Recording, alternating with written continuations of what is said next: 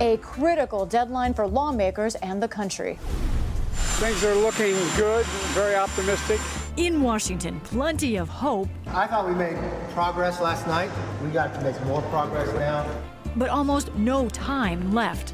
Failure to reach a debt deal is setting off alarm on Wall Street and intensity on the House floor.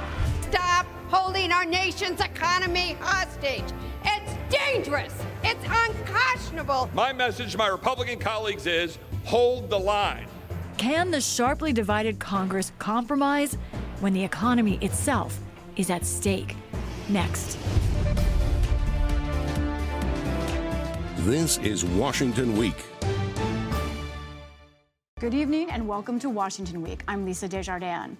The United States, the world's largest economy, is days away from an unprecedented debt default and a toxic ripple effect across the government because President Joe Biden and House Speaker Kevin McCarthy cannot agree on how to raise the nation's borrowing limit or debt ceiling. Treasury Secretary Janet Yellen announced today that the nation could run out of money to pay its bills as soon as June 5th, giving the president, speaker, and negotiators slightly more breathing room to strike a deal and get it through Congress. One core issue spending cuts. It's really coming down to one thing. This has been about spending. The Democrats have never wanted to stop the amount of spending that they're going. They want to just keep adding and adding and adding. Speaker McCarthy and I have a very different view of who should bear the burden of additional efforts to get our fiscal house in order. I don't believe the whole burden should fall on the backs of middle class and working class Americans. My House Republican friends disagree. As a possible deal started to form this week, so did tension. A waterfall of speeches cascaded onto the House floor. We're less than a week away from defaulting on our debt. We should all be outraged. My colleagues on the other side of the aisle want more. More government. They want more taxes. They want more spending. The two sides are so far apart that the House left town and loudly disagreed about whether that mattered. If some new agreement is reached, members will receive 24 hours notice in the event we need to return to Washington for any additional votes. You have presented our country with an impossible choice devastating cuts or devastating default. And now you're sending us home with no resolution. All this political brinksmanship is having real life consequences as the clock ticks closer to debt, even if it is now more than a week away from the so called X date. And at least two credit rating agencies this week placed the U.S. on a review or negative ratings watch. Joining me to discuss this and more are Farnoush Amiri, a congressional reporter for the Associated Press, Peter Baker, the chief White House correspondent at the New York Times, John Bresnahan is the co-founder of Punchbowl News, and Francesca Chambers is the White House correspondent for USA Today. It has been quite a murky, confusing, and difficult month, I think, for all of us in Washington and for the country. I'd like to have a clear look for the country at this table, a clear look at the mud, shall we say. Brez, let's start with you the $1 trillion, $10 trillion, $100 trillion question is where are negotiators tonight? Where are we? Well, they don't have a deal yet. And as your lead in showed, uh, Treasury Secretary Janet Yellen put an X date, they call the X date today. And it's, she established that it's going to be June 5th, which had been, she'd been kind of fudging it. And I think that actually it hurts and it helps both at the same time. It gives them a hard deadline and uh, but it extended it by four days. And we all know Congress, if they have four more days, they're just going to talk for four more days. Mm-hmm. Okay, so. But they, you know, I talked to some senior Republicans on the way over here tonight. They don't have a deal. They're back in the Capitol tonight. They're still talking to the White House. Um, they think they're close, but you know it's the last mile. They still don't have an agreement on spending. They don't have an agreement on spending caps, and they don't have agreement on work requirements for the social programs. The three big issues, they still have not resolved those. Anush, what's your reporting? We've all been sitting in the hallways a lot together in the last week. What's your reporting tonight? And take us through this timeline. If we June 5th, is that now enough time for a deal to make it through Congress without sweating it?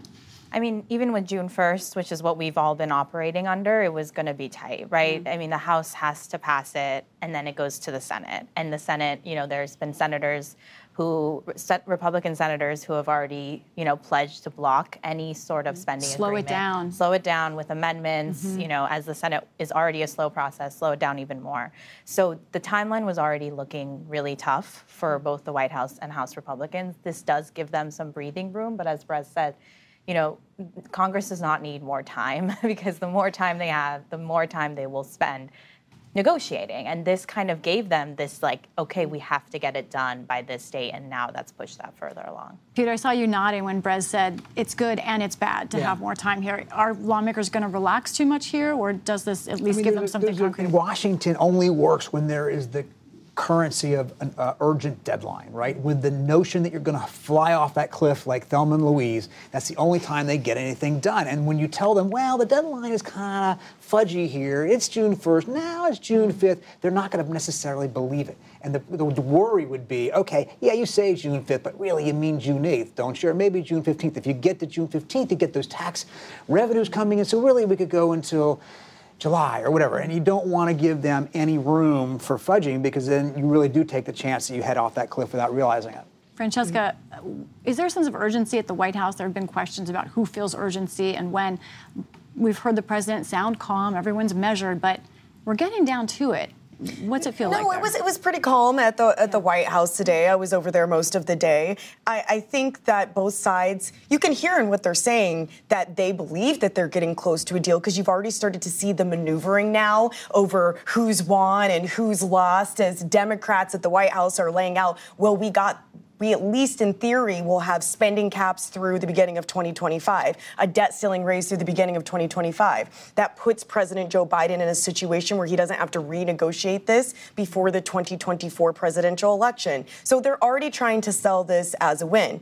Meanwhile, Republicans are highlighting the number of concessions that Democrats have already given out and calling it a win for themselves. So I think that that's how you can draw the conclusion that they're getting closer to a deal is that they're now both trying to say that they're winning on this fight. But what about the pressure on the Republicans so far? Wall Street really has not had a big reaction to the situation. Brez, should we be expecting Wall Street to act more? And will that change the results we see on Capitol Hill? It would. I, I, think we were both shocked. We, you had Pramila Jayapal, who's the head of the chair of the Congressional Progressive Caucus. She was calling on Wall Street to bash Republicans. I mean, the irony of that, Pramila Jayapal calling on Wall Street to bash the other party. I mean, it was something. Um, right now, the you know Wall Street, the market was up today. Yeah. You know, uh, now the debt markets, the interest rates, uh, mortgages are getting more expensive. There is in the debt markets, there is definitely concern there, but in the in the stock market, it's not there yet. But I do think if we get into next week and there is not a deal, I do think we'll start because we now have an X date, right? We right. now have this is the you know the Thelma and Louise. This is the car goes off the cliff, right? It's out there. Yellen has said it. It kind of sets us up like 2011 when you had Timothy Geithner saying mm-hmm. this was the date. We got within two dates of it, and the market was upset. And I think if we get into next week and there's not a resolution of this, where it looks like they'll go past June 5th, I think there's going to be, you're going to see a lot more fear, I think, creep into the financial markets. There's so much to talk about here. As you said, there's three big items that still haven't been closed yet, but the one that seemed to be getting a lot of attention today was work requirements. I want to talk to you about that because it seems like both sides are digging in on that. Republicans said point blank today, no way in hell, one of the negotiators said that he would give in on work requirements. You cover progressives. Is there any chance they're going to concede? And then how do they square that circle? So I think that's what you see this I, the tension between Biden and House Democrats over the past week. I mean, they have not been at the table at all in this, at, at, least not in a way that we have been able to report or see for ourselves. And so this week you saw progressives take that into their own hand. They wanted to be part of the narrative. They saw Republicans coming and talking to reporters five, six, seven times a day. The White House is quiet. Biden is not saying anything. So progressives and, and you know Pramila Jayapal wanted to take the narrative back into their own hands to be able to say we are not going to pass just any bill. The president can't. This is what she told me today. The president can't just call us up and say this is what we've negotiated. You're going to vote on this for me the way that he did with Build Back Better and the infrastructure bill. Like that's not the same progressive mm. caucus. And he's that feeling the heat. Today. You can Yeah. see he's mm-hmm. feeling the heat because what's fascinating is the president left, of course, for the weekend. That, there's a lot of criticism about whether he should have done that. He headed off to Camp David this evening, and as he's heading off to the uh, Marine One helicopter, he says, "I'm very optimistic. It looks like we might have a deal. We might know whether we'll have a deal as early as tonight." 27 minutes later, his White House puts out a statement saying, "Whoa, no way, work requirements, no way we're doing it. We're taking money out of the out of the uh, fee, food out of the uh, mouths of poor people to pay for tax cuts for the rich." Suddenly laying down that hard line. Now, why are they doing that? Not because of the Republicans, because they're trying to signal to the progressive, yeah, we got your back on this. And the question is whether that's really blowing things up or whether that's just posturing for the purpose of the politics. Biden is an optimist, though, right? We know this about him. He, he is an optimist. And, you know, the White House has made the point repeatedly that every time he's discounted, he's able to work these things out. But that was under a different, uh, a different Congress. That was not under a Republican-run House. And one thing that you do see happening now is you're starting to see that whip count start. And you have Democrats like Leader Jeffries saying, well, we need to know how many votes you think that you're going to be able to get for us to know how many votes that we need to give you. Let's break Yeah, down well, that I math. did- Yeah, I- Press. And one of the Republicans I was talking to tonight, Jeffries, was on another network talking about this this afternoon, and this Republican was saying to me, the more Re- Democrats complain about this, the better it is for Republicans, the better it is for McCarthy. He's like, every time Jeffries goes out there and says something bad about this deal, I get more votes. Now, they'll lose it on the left, and they still got to get to 218. Um, but it's, you know, it. The worse it is, the if Pramila Jayapal and all these guys are upset, that's g- good for McCarthy. Uh, the other way around would be bad for McCarthy. So, you know, it's it's going to be close. It's And- going to it's not going to they're not going to be 300 votes. or Yeah, something and they're like that. whipping. I mean, Jayapal has been whipping against permitting reform. Right. Yeah. She's been whipping against work requirements. She's been whipping against spending caps. I mean, these are, and they have the largest caucus in the 100 Democrat. voting members. More than the 100. It's like, I believe it's 101 or 2 or 3. That was Norton more than have a vote. 100. Yeah, yeah, yeah, exactly. Yes, There's exactly, a lar- yes. largest caucus in the House Democrat Yeah. conference. And so if they say no, and some centrists who have been vocal about work requirements, they say no, the math, again, I, as I like to say, is not mathing for anyone. Another topic of conversation this week that Farnoush alluded to earlier has been the messaging here. I want to show uh, a bit of Kevin McCarthy, just one small fraction of the times that we saw him this week. I honestly lost count of how many times I was running into him in the hall. He was coming out and talking to us dozens of times during this week. There is an advantage to Capitol Hill, obviously. We have far more access to far more people.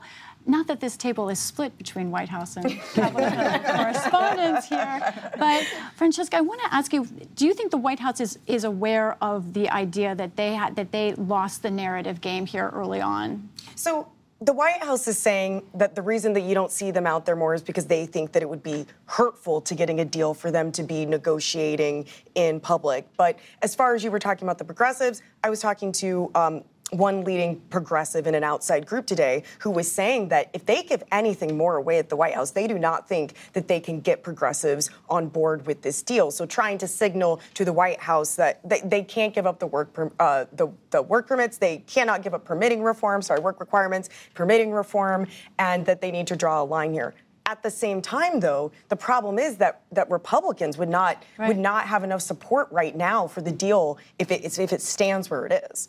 Peter, has the White House been out front? They- they're sort of playing a traditional game here. Kevin Yeah. McCarthy's changing the rules. Yeah. Well, look, it's a, look. Biden told us in Japan just last weekend, don't pay attention to any of this stuff. It's just theater, okay? I've been through this, he says, which of course he has been for 50 years. I mean, like, Brez and I have done a few of these back to what Millard Fillmore or something like that. But this is the way it works, right? They go out and they they fight and they argue and they posture and don't pay attention, he says, to the theater because we'll eventually get there. But at the same time, it's his own White House sort of playing the theater, right? But on the one hand, saying, don't pay attention, and then they'll come out and say something at the briefing like, look at these terrible Republicans. But they're more than happy to have Hakeem Jeffries do the dirty work, to have him be the one being the louder voice while they concentrate on getting the deal at the table. And then they'll try to sell it. It took a McCar- minute. McCarthy needed this, though. McCar- I mean, I think we'd all agree. McCarthy. This is this is the entire Congress. This was the biggest moment of the 118th Congress, um, and he needed this after January.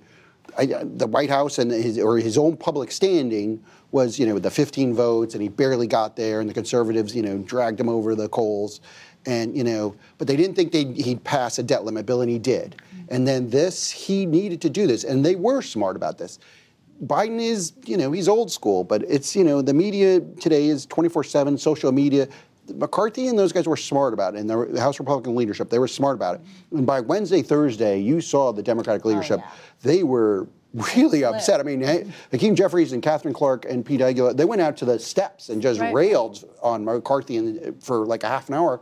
And we were told the White House didn't even want him to do that. So, you know, There's a risk to what the White House is doing. Yeah. The, the co- entire narrative has been shaped by Republicans, specifically, you know, Garrett Graves, Patrick McHenry, mm-hmm. and Kevin mm-hmm. McCarthy. Well, and the whole argument is on the Republican turf, right? The Democrats Yes. actually haven't come into this negotiation asking for something. They didn't come in asking for an increase in the minimum wage or more spending on this or that. They're playing defense on the spending we already are doing that they like. And the thing that they're getting in return is that the debt ceiling is raised. Well, that's not much of a gift if the country has to do it all along. So a lot of progressives are ups- ups- upset about that. But that's where things have flipped this time. You know, usually we've tracked these for forever. Usually it's whoever's making the demands, which is usually Republicans, who loses in the eyes of the public. They are seen as hostage takers, but not this time. But Biden has a Biden has a different agenda here than the House Democrats. House Democrats need five seats, and they need chaos, right? They need they need in. McCarthy to fail. Yeah. And in this case. Biden needs McCarthy to succeed. He Right. needs to raise the debt limit, as you say, and, And you know, he they're- likes the bipartisan image that he, he has does. fostered, and, And that's he- important to him next year. and he's talking to the center on immigration. Mm-hmm. He he did on the DC crime bill. I mean, he's tacking to the center. He's running for reelection, and they're not in the same place. Mm-hmm. Their goals are not quite the same here, and But I I'll- think it's a it's really interesting dynamic. I will say on the messaging front, I think there's a risk to how public you negotiate this, right? Because the more your members start to find out what is in it, what is in it, you saw McCarthy get defensive about that today, saying don't believe anything until they've seen it.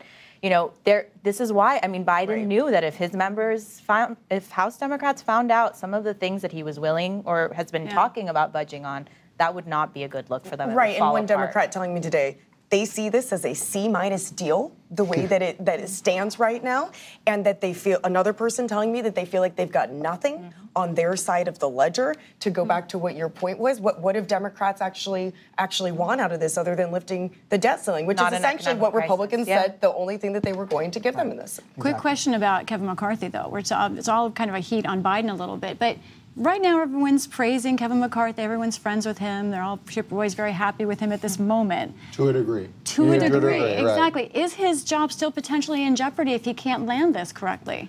I don't. I mean, he doesn't believe so. His allies, they don't believe so. I think, you know, they've they've he passed the Limit Save Grow Act. Whatever you say about it, he got 218 votes for it, and he passed it, and he got to the table with Biden, which is where he wanted to be. He wanted where he wanted to be all along, and he has, up until this point, he's you could say they fought the White House to a draw, and, and maybe even have an edge. Now he's got to, like you said, he's got to land the plane you're going to lose people on the right no matter what. You know, Tom Massie and Chip Roy, they probably they're going to they're looking for reasons to vote no. I mean, to be honest, when they try to bring in immigration and other issues this week, they're looking for a reason to vote no or oppose it or at least to go on TV. Um, So you know he's going to lose some votes on his right. There, there are a number of members who just won't vote for it. They, it could be their bill and they wouldn't vote for it. Um, and you know, so and they understand that. They, I think they're. I think they feel confident where they were. I don't think he feels like he's going to be challenged at all right now. But you know, we have to see where these, where, where you know, where this the last ten days will be the big ones. I do want to remind our viewers, we've done this before, but it's important for us on this show to do, to talk about the consequences of a, re- of a debt default or what happens if we can't pay our bills. Just a few of them that we would talk about, potentially 1 million jobs lost in the short term. In addition, there could be a possible recession if it were to go on for more than a couple of days. We could obviously see changes in our credit ratings. We've already had warnings about that, as we just reported. Likely cuts in Medicare, Social Security. We don't know what would be cut in terms of government funding yet. Military paychecks among the many federal workers that could also see paychecks delayed. So we are all smart. We've all covered this a long time. Let's figure this out. What do we think a deal could actually look out in spending cuts, permitting, work requirements? Where what's what's the path here? We know two years of raising the debt ceiling, right? And some kind of middle figure for spending cuts. Is that right? Yeah. What are we talking about? Well, the spending cuts depends on where you start your baseline, right? Do you Right. say you're freezing it from last year's level or this year's level? And that's sort of one of the Where important. they're at right now is basically a flat line over fiscal year 2023. So they wouldn't, you wouldn't see, you would see this two-year cap, potentially some sort of a deal where in the second year you would get a one-year spending increase. The, the difficulty about that is one Democrat put it though to me is that Joe Biden is an old school Democrat who likes to tax and he likes to spend. And this would really constrain him over the next two years for anything else that he might want to do. Well, I mean, there will be so they, there's going to be some carve out for military funding and veterans funding. They, they, Do you think that'll be in the deal, or is that a handshake? Oh, I think it. Uh, I think it. I think it has to be in the deal. I mean, there's no way. I. I, in, I I don't know. Way, I think he, McCarthy can't go to the floor without that. I mean, he, he needs his hawks. He Especially needs, after what happened Especially exactly, and he Yeah. needs he needs veterans. He can't. He can't. He can't give that away. How they play the annual appropriations bills is going to be another thing that's a really complex mechanism. I do think right now they're fighting over the spending caps. They were going to do a two-year spending cap. The Republicans want more because they don't want this to just snap back in the future. They want to argue that we've changed the, the, the course of government spending. We've really done it here. Um, and you just can't be until 2025 a wink and a nod, and you know Congress gets to lift it last year, uh, next year. What strikes me about this, and you talk about this, is that there are a lot in in 2011. It was we came close to default, but now there's some Republicans who treat like default as like a glorified mm-hmm. shutdown Right. government, and it's not. This That's is this is right. like Right. as long as I've been covering Congress, this is like default was you know this is the atomic bomb of Yeah, you people know, should understand this is not Yeah, a government shutdown. this is They've not a never government seen this shutdown. before. The things you described, they may think, oh, we've seen this before in a government No. shutdown. It's No. different than a government Nothing. shutdown. And global also. Those are just the effects Global, here in, right, in this country. The world's biggest economy defaults on a $31 trillion debt. There's mm-hmm. that's not that's not something that's happened. We don't know what's going to And looming in the wings is Donald Trump. Mm-hmm. Right, we didn't mention him tonight, but for Kevin McCarthy, one of the factors he has to worry about, and he's trying to manage that, is to keep Trump from blowing this thing up, or at least coming after him if he makes a deal, because he's going to make a deal, right? He wants to make a deal. Biden wants to make a deal. They actually want to show that Washington works, by the way, which is kind of oddly old-fashioned. And Trump, of course, is not want Washington to work. It's not in his interest. But speaking of attention-getting things, is it just me, or does it feel like the country and even the capital, there, there isn't that same sense of urgency, even for some of the government shutdown? fear work? factor is not there. Why is that? If we all, is this the new normal, and we, we don't understand how significant it is? What's going on here? Yes. I don't know. I mean, everyone has been saying the other side doesn't have urgency. I will say, going. I mean, they all left for the Memorial Day, so that doesn't help their case, right? I think, it, I think it changed today with Yellen. But, uh, I think yeah, Yellen. I I, think, think Yellen. that's Is, right. Maybe I mean, yes. this was a huge moment. Yellen is saying this is the end of the world in 10 days. So you On know, the other end of that, I will say, as, as someone who's talked to Republicans, not just Freedom Caucus, who don't take anything, any date Yellen gives seriously, Mm-hmm. I don't know if this helps in Hmm. that. I mean, they, they were saying, oh, June 1st, that could be any day. Like, and so now that it's June 5th, I don't think that'll help. I've often wondered if that's a talking point, though, if that's just rhetoric that they're saying. I saw her letter today It was pretty specific. No, She's no, talking no, about no, right, no, about, no, right, I right. mean, the, the Republicans. Republicans Oh, no, they're- question that no. seriously No, I mean, lying. I think Yeah. some of them will seriously. Oh, it's yeah. the same ones that would never have voted for this, so it's Yeah. not a big problem for McCarthy, but still a concerning. But this has grown over the last decades. It's the Tea Party. I remember the Tea Party guys. I remember talking to one. I remember back at that time, and he thought, you know, default wasn't a big deal. Now you get to like, me and McCarthy has said we can, you know, default. We can still pay our debt. wouldn't, You know, confirm- make it. he wouldn't tell Biden, I won't let it default. Yeah, I mean, so like they now they see this as somewhat of a viable option, and and there is very there is true there is very little. Yellen is not.